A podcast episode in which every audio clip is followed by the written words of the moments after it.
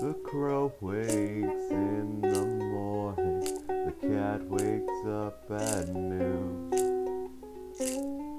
The cat stares out the window, sees the crow looking back through.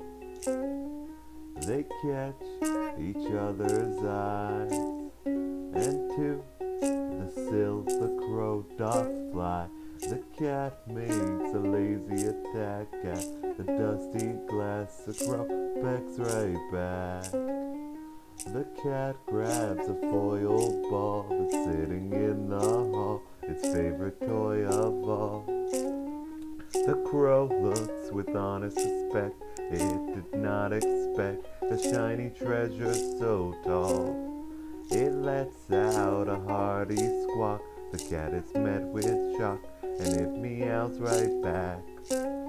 A conversation held with noise over simple toys that they both enjoy.